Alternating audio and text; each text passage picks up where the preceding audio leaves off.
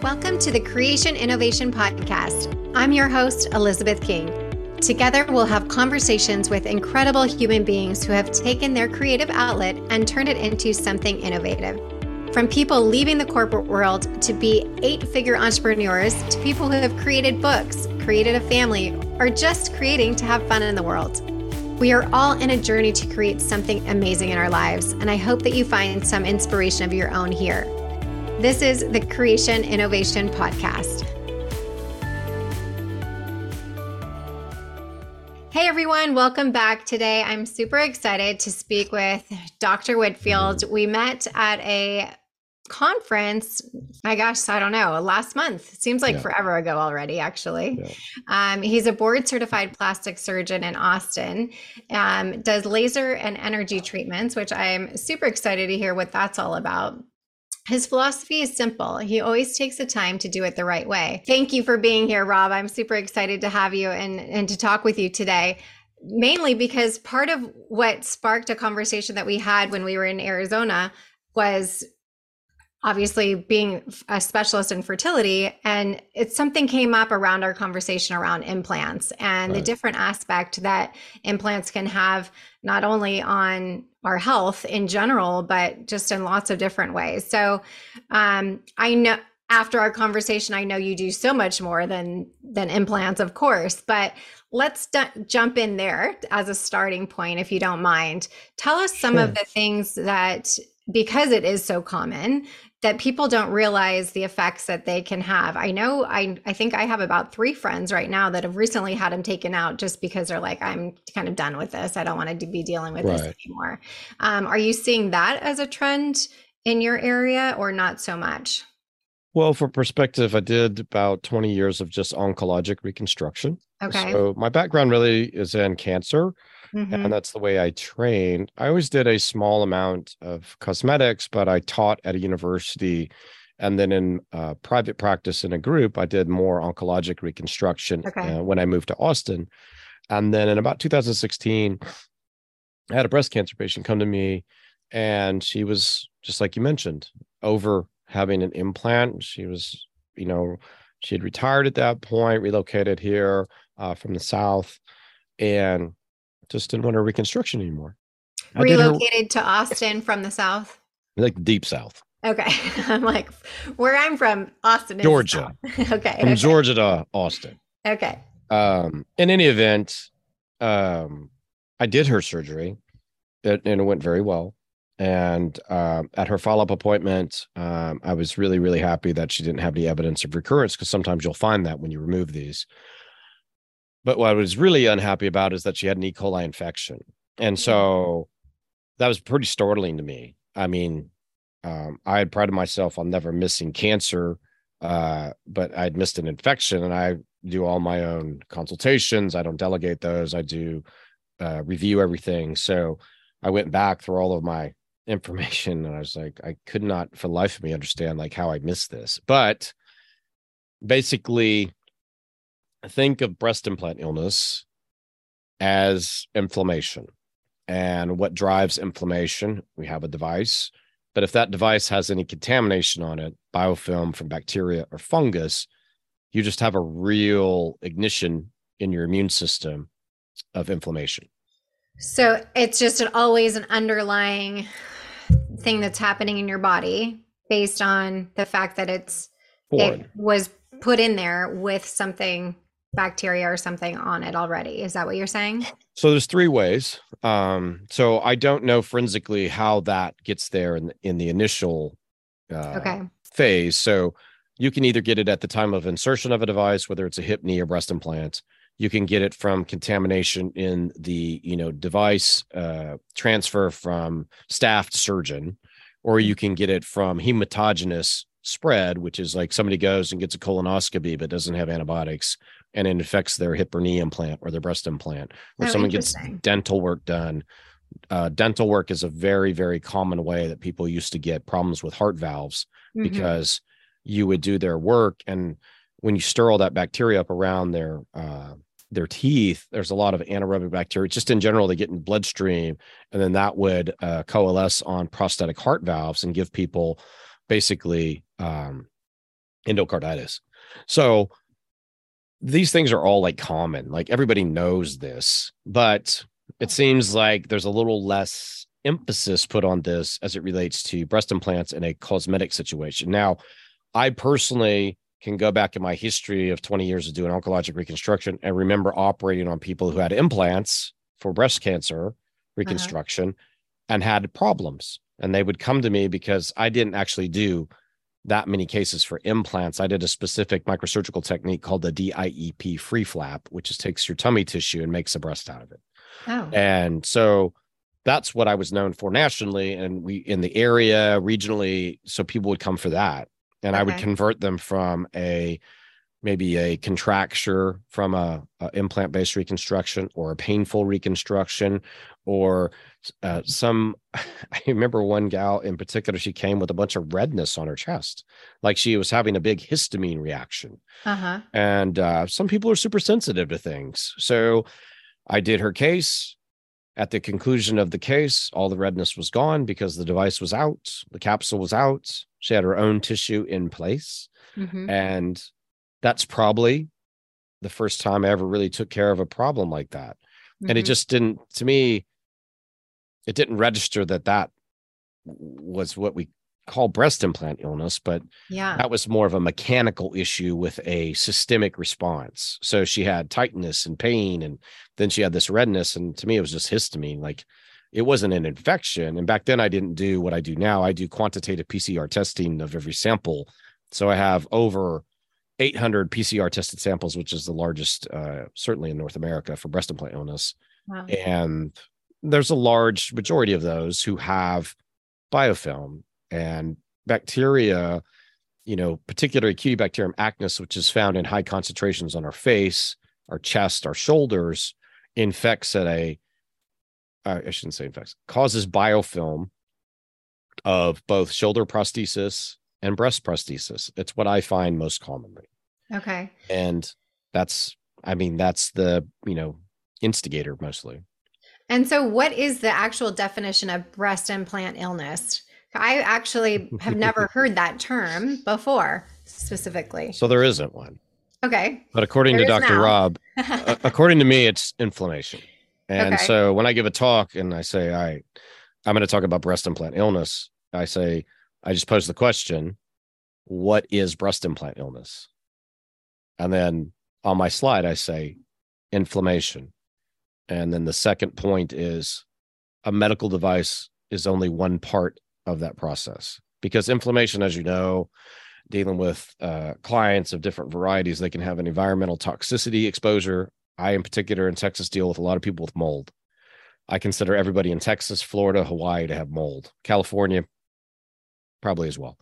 So there's lots of detoxification issues that are genetic. And then when combined with an environmental exposure plus a device, you can imagine how your body reacts. So it becomes, you know, that that prodromal phase before you get a big infection. So you may have fevers and night sweats, you may have exhaustion, you may have anxiety, you may have depression, you may have chest pain, shortness of breath, you may have GI problems. I mean, and is the only way to know that though is if that's removed to, to then say, oh, it was because I had breast implant illness? Because a lot of people have a lot of those things, right? Right. So how do they correlate that directly to that without how would you know that? So in my program, I do genetic testing and okay. I do functional testing to see which of those things can be contributing to or causative in relationship to the device. So certainly the device itself is always a portion of inflammation. There is no device that's ever been placed that hasn't caused inflammation. Right? Any knee prosthesis, hip prosthesis, uh, breast prosthesis, shoulder, what it doesn't matter. Like it's a foreign object inside your body. That's hundred percent. Yeah. So okay. your body walls it off. That's why it forms a capsule around it. Now, speaking of the capsule, I've heard many people say my breast implant is leaking, but it's in the capsule, so it's not a problem. How can that not be a problem? Right. So there's very different versions of devices. So this past week, I took out two sets from the 80s. So that thing leaking inside you is not good. Doesn't matter where it is, because the tech from that time, obviously in 1985, is from 1970, whatever. Did it and, seem, just a side note, was it, did you feel like I'm t- touching a vintage piece when you took them out? Like, was it, did it seem different than what you see now? Well, yeah. So the, when I started training um, in the 2000s in plastic surgery, we were still dealing with implants from the 90s. Okay. And taking them out of people. Um, they were ruptured. They were a mess. They were mostly Dow Corning uh, implants. And that's what these were when I took them out yesterday. Now, those devices typically all degrade because mm. the shell technology was su- just super inferior, as you would imagine, in 1970 sure. and 80. Uh-huh. So one set was completely devoid of an outer shell. It was just ruptured, leaking silicone.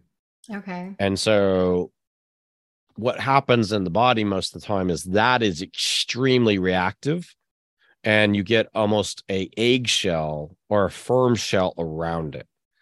Now that i think causes as your body tries to protect itself a reduced amount of inflammation systemically. And this is just my experience. I'm not i'm not telling you anything that i have published or anything like that. The the other is if it's if if it's a thin capsule and that stuff leaks then it's out in the tissues and so it, it's it's always a little like for me anything past 1990 something i consider to be ruptured so i always approach those all the same way mm-hmm. and um you know the goal is really to take everything out entirely so you're not actually exposing tissues to more of that um, material mm-hmm. um, so i do my best always to take everything out entirely. Yesterday or yeah yesterday i did those two cases and i got you know everything out entirely. And um you know sometimes you can have big silicone granulomas these huge hard spots and those are very painful to patients. And sometimes they're very self-conscious. They don't want to come see anybody about that and they just mm. kind of live with it.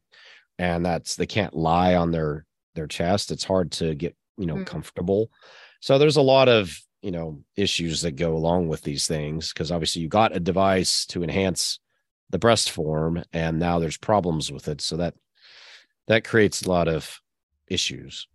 And with somebody that has autoimmune situations that cause inflammation in their body already what comes first, chicken and the egg, or do you ever actually know that? Right. Yeah. So it goes back to my cancer train, really. Like those patients, if they came to me and said, Oh, all right, Elizabeth, go see Rob for, you know, uh, reconstructive consultation. If you had those in your history, I would take implants and move them away from you. And I would tell you, like, this is not ideal for you based on this, right? If you already mm-hmm. have immune system activation, it doesn't make sense to put something else into your system. Right. Right. And I never did a lot of implants. I took care of a lot of implant problems because of my reconstructive background. So I could get everything looking uh, as aesthetic and even and symmetric as possible. But the the issue is over time, those things all develop more issues. They're not they're not ever just going to be magically fixed because I took care right. of the aesthetic issue. So um, I basically over the past uh, few years haven't done any implants. Um, I, that was going to be my next question. Talking to a plastic surgeon, is it strange to say do you do you do implants often or no? No, I don't do any at all anymore. I take them out. Okay. So basically, it, it fits basically my reconstructive background because that's not what I did as a reconstructive surgeon. I corrected problems with implants. I didn't place them. Uh-huh. Um, if someone had a need for an implant based reconstruction, of course, I would do that. It was just mm-hmm. There's so many other plastic surgeons who do that versus what I did from a microsurgical technique with my training. I was too busy doing those things, and it would be hard to even come see me for the other. Right. Okay. So when we started talking, it said energy treatments. What is what is an energy treatment? So basically, I've spent all these years trying to come up with answers for breast implant illness. And mm-hmm. Really concordantly, I've tried to find ways to prevent scarring by using devices that are minimally access uh, through skin, you know, like two millimeter openings to tighten the, the skin of the face or the breast or the arm or the knee or the hip or the thigh. And uh, I'm proud to report that coming in 2023, we'll have uh, basically a way to change how your face ages forever. You'll be able to have a facelift with no visible scarring. Okay, let's hear a little bit more about that. How is that even possible? Is it so, really? So, yeah, I mean, it's what I said. Like for six years, I've been running this, you know, breast implant illness kind of journey. And concordantly with my private practice, I've been on this. I, I really don't like scars. Like I always was bothered by how a facelift scar looked or how a tummy tuck tummy tuck scars to me are literally the worst scars outside of an arm scar from a brachioplasty. Like tummy tucks, a big linear scar on a woman's abdomen to me is just I wouldn't want it. So I wouldn't yeah, want you to I have, have a, a C-section scar that I had to have revision because I had so much scar tissue and it literally Right. looks like a tummy tuck scar. It's basically side to side and I'll tell you it's not it's not fun. But so that okay, so for instance, hardest areas to take care of on the human body. I will specifically because 96% of my patients are women. So, what do they come to see me for? Jowls, necks, arms, bra fat area, uh, lower abdomen after kids with or without C-section, hip thigh area. So rapid growth in puberty, which is standard with women, and they get stretch marks. That area becomes lax over time. They may or may not have kids. They, you know, expand and contract with that. And then thigh skin becomes lax. The knee skin gets saggy, crepey. And so these are all areas where there was never a solution that was super like impactful.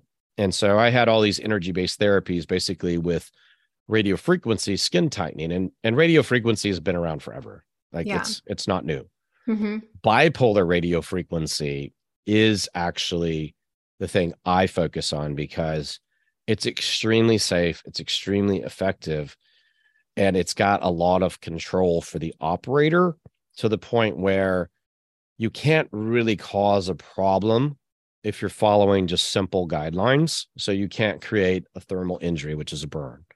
Um, the point is, heat always helps tighten. So if you reach a certain temperature, you will always tighten skin.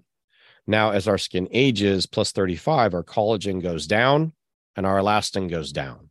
hmm So what happens? We we look more aged, and if we didn't pick our parents right, we look a lot worse. hmm So as you move forward in the what I consider to be the biggest underserved treatment group, 35 to 55 year old women, because they're not usually appropriate for facelifting, they're not appropriate for um, arm lifting typically, um, thigh lifting, no, because I abhor all those scars. So now what I do is called a no cut facelift. So there's no scalpel involved hmm and I've done all of my facelifts and all of my minimally invasive facelifts and neck lifts under local really since COVID because I had to because I couldn't go to a surgery center and operate. hmm And I did a lot of that anyway. So it was, it was not a hard transition. So Yeah. I anesthetized your face with the solution that we've used for our facelifting and get everything completely numb. And you're awake. You can have nitrous, you can have a Halcion, you can just take a nap. It's And can you choose though to still do it in a surgery center?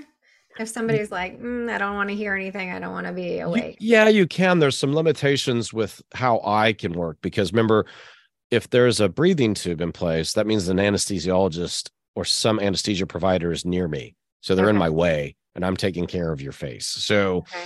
on a facelift, it's different because you're moving the head side to side and doing these things. Okay. On this, I I do it in a way where I fill the face with the solution that numbs it. And then we separate the tissues, which is critical. We want to get into the layer that I need to tighten with the device called FaceTite. And so FaceTite helps the deeper tissues really shrink down towards the muscular layer, which is where everything belongs. It belongs tightly fixed up against the muscular layer. okay. And once that's done, you know, if someone has uh, or needs uh, contouring of the jawline or the neck because it's full, um, we'll reduce that. We'll thin it with liposculpture. Um, a neck lift is done in patients who have what's called uh, visible platysmal bands. On profile, what changes our profiles are our platysma bands hang down and our skin follows. So if we tighten the skin without correcting the band, the band will look worse because it'll be tighter around that little band. So I will do a minimally invasive neck lift. Uh, I call it the Zoom lift. Mm-hmm. And basically, it's done through just small two millimeter openings with a fiber optic light and a uh, suture suspended to it. And it's really simple to do. It's a very eloquent uh, solution to a, a very, you know, standard problem with aging that doesn't give you visible scarring in line of sight at all because all the openings are less than two millimeters. And then it becomes, you know, variable what I'll do afterwards. But to do the no cut uh, facelift, to take skin out without leaving a scar is really the sine qua non of this. And that means I'm going to use a device called Ellacor, and I'm the only provider in Central Texas with Ellacor. So basically, this device takes skin out, and the openings uh, that it leaves are less than a half millimeter. And so anything that's a half millimeter or less just heals without any visible scarring. As you approach, you know, closer to a millimeter, like I do when I do hair transplants, that donor site or the where you take it from, you'll see the little like scar. It'll be a circle. Okay. But because this is so small, think of like if somebody go get uh, gets a venipuncture, gets an IV. It's the same type of thing. It's that okay. small that it's going to heal, but you can take an inch of skin out per side on the face. So just imagine you will always do what you just did. Everybody pulls back, right? Yeah. But really, what you want to think about is tightening. Uh huh because the vector in this is going to be taking from these areas. So they're just going to heal naturally. So they're not going to look unnatural. There will be no hook in the mouth appearance. There'll be no tension appearance. It'll be extremely natural. For the first time, you'll take skin out, no scar. You'll address fine lines, wrinkles, things that even facelifting does not do. How long is the recovery on that? It's three to seven days, like all of my minimally invasive lifts. And it, does it matter? Because I know when I had spoken to my doctor, he basically said the skin is too thin. So even if you were to do that, you need to do like some sort of uh, laser or something prior to get. And I, my opinion was, I don't know anybody who's done laser that has come out and to say like I've I can notice so much of a difference, right? And like my whatever. So is that a thing from your perspective of like uh, thin being too skin being too thin to do that because I noticed once I had all my children and gained lost weight and whatever my my body did my face did look very different than sure. it did once I was heavier right? Um, and now that the eight I aged at the same time it really affected a, a different look for me. Um, so what's what are your thoughts on somebody who says that?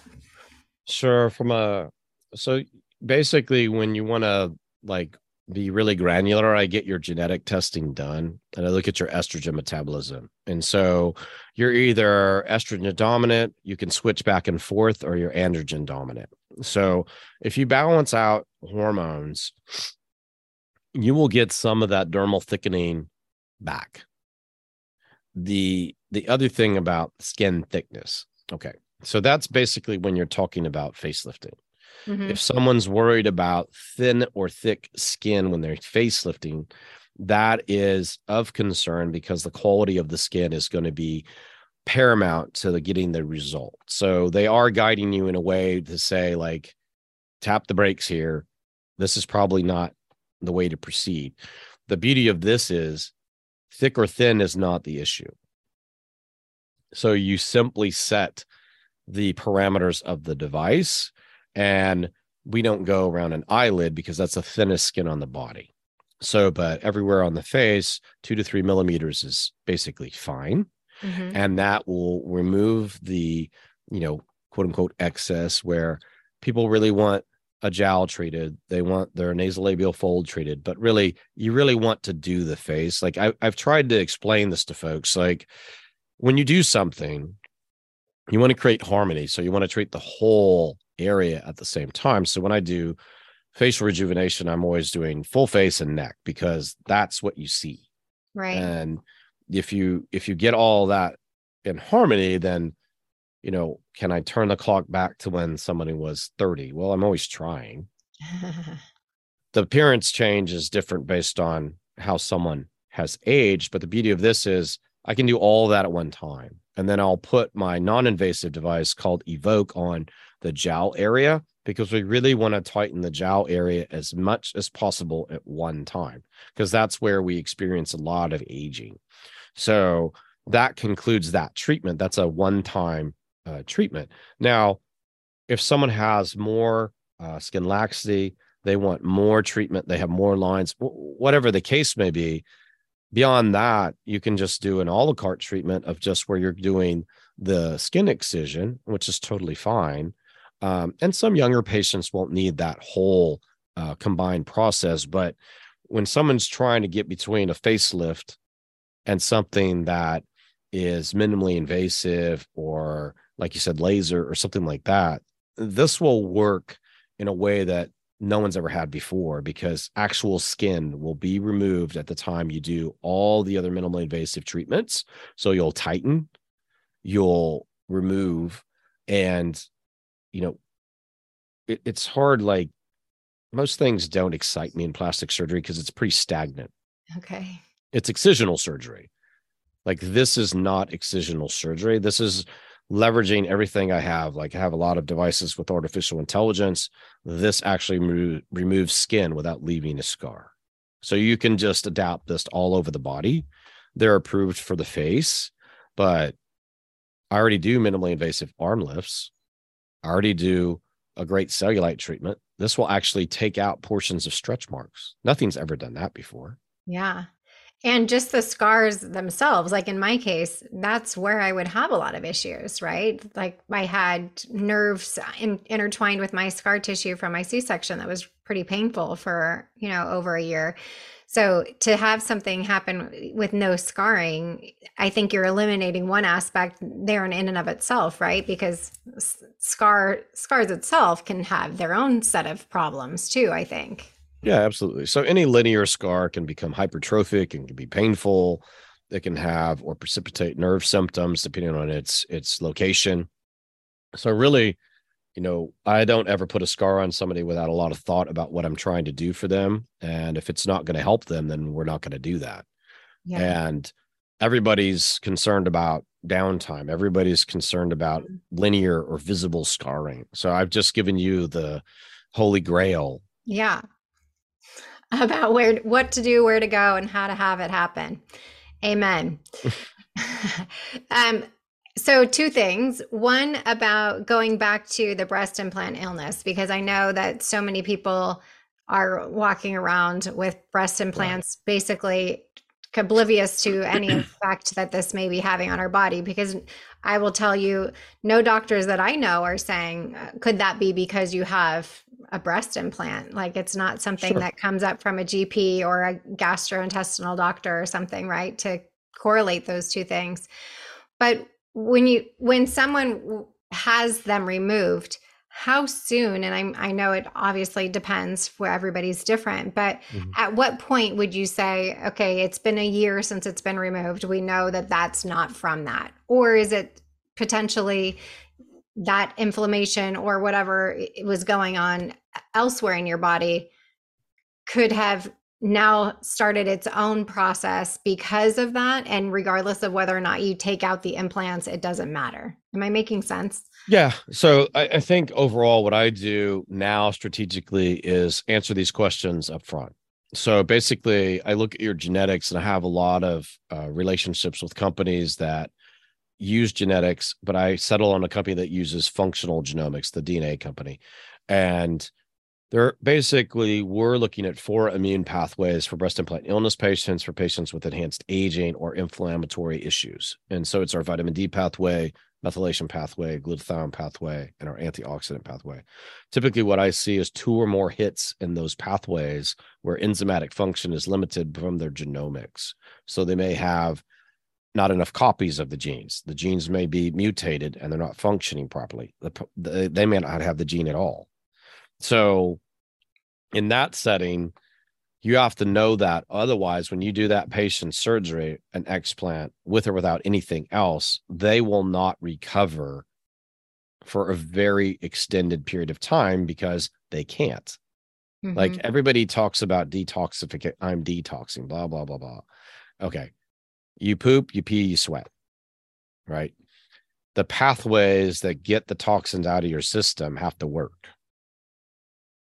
If they don't work, that doesn't happen. And you stay in the same cycle despite me taking this out, right? 'Cause Your, right. your pathways don't work. So Right. I may have done a great job, but I didn't complete the process by answering those questions. So right.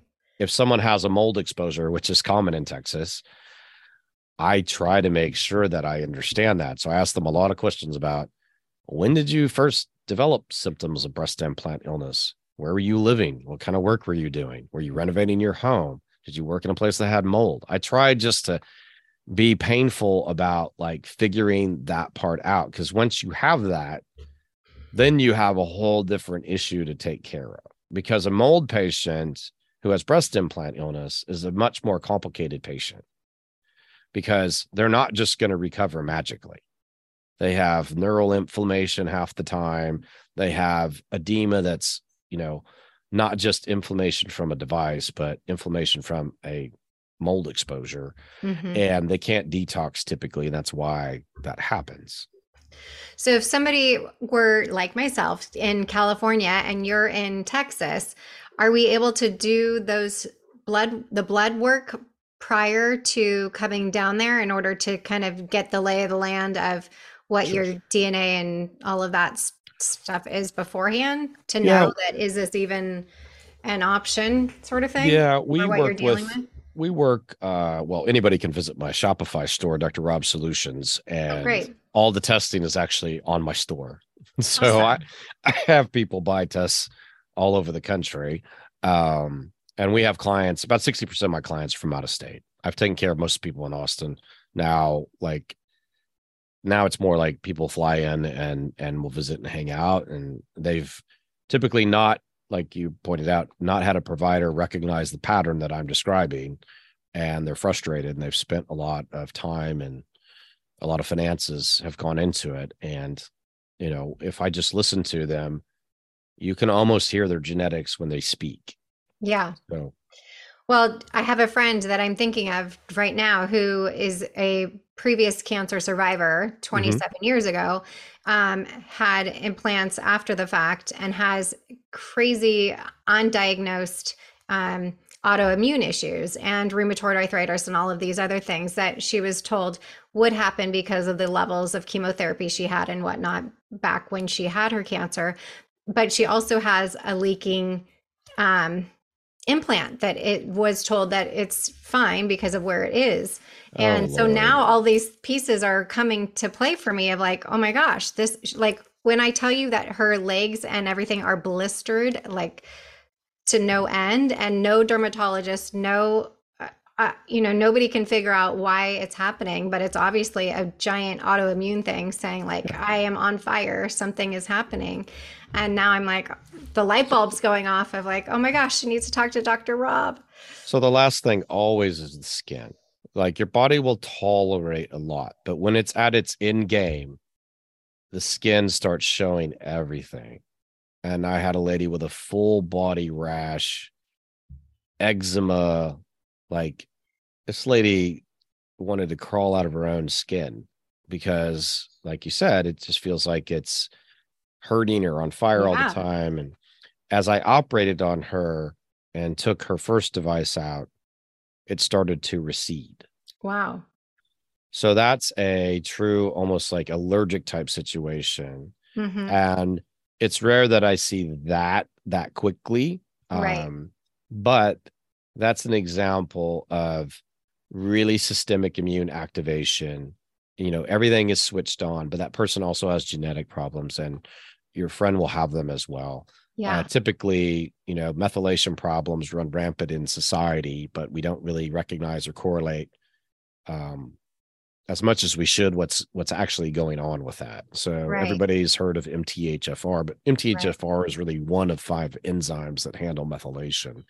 And if you have insufficient copies or switched on pathways or, or non-functioning pathways, you can have symptoms like your friend is, is exhibiting mm-hmm. that are related to methylation with or without, you know, a, a vitamin D problem or a uh, glutathione problem or an antioxidant, you know, issue as well. Right. And we obviously talk about MTHFR quite often in my world of fertility, right? That's right. kind of one of the things with recurrent miscarriage loss and right. all that sort of stuff that we we ask them to go get tested for in that regard. But it's interesting to know that there's so much crossover in the way that our body operates. And I was just at a medical conference a couple weeks ago, a reproductive medicine, talking about age is really not the issue around the the egg health of people having children at an at an older age it's the inflammation around 100%. the bodies that happen yeah. at an older age and the more that we're now knowing around how to prevent inflammation in our bodies as technologies come around and whatnot that's why we're having children at older ages where that age 35 is not really the age anymore mm-hmm. unless you have a very unhealthy system and you're in a situation of mold and all those other things, right? That's causing your body to be inflamed. But um, I'm so happy to talk to you. I think that this crosses over so many things. I'm super excited about this facelift situation as well. Um, so thank you for being here. Where can people find more out more information and what? Tell us a little bit about what is on this store Shopify that you have. Right. So basically, you can follow us on Dr. So Dr. Robert Whitfield on Instagram. And then I have two different sites. I have breastimplantillnessexpert.com and I have drrobertwhitfield.com. My Shopify store is Dr. Rob's Solutions because really what I've tried to do my entire career is just provide solutions. So, you know, the PSA for your your crowd is if if you have breast implants and you have problems with fertility, you should probably have a discussion about that mm-hmm. because it is exactly what you said. It's a problem with inflammation, and reducing that will create an environment where maybe you won't have problems. Right. All your cells in your body are functioning at a better rate if there's less inflammation. Yeah.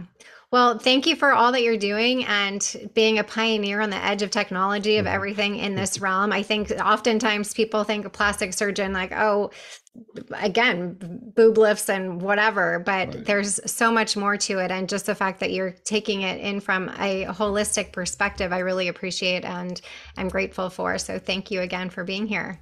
Thank you for having me. Thank you so much for listening to this episode of the Creation Innovation Podcast. Make sure to follow us on Spotify for free episodes and subscribe to the Creation Innovation Podcast on Apple, Spotify, or wherever you choose to get your podcast. Don't forget to rate and review the podcast wherever you're listening for a chance to receive a special gift. Yes, we actually do send out gifts. It's my favorite thing to do. So visit us at elizabethking.com backslash creation innovation for more information on how to enter. Every review counts, and we are so grateful. You can follow me at the official Elizabeth King on Instagram or TikTok. Until next time.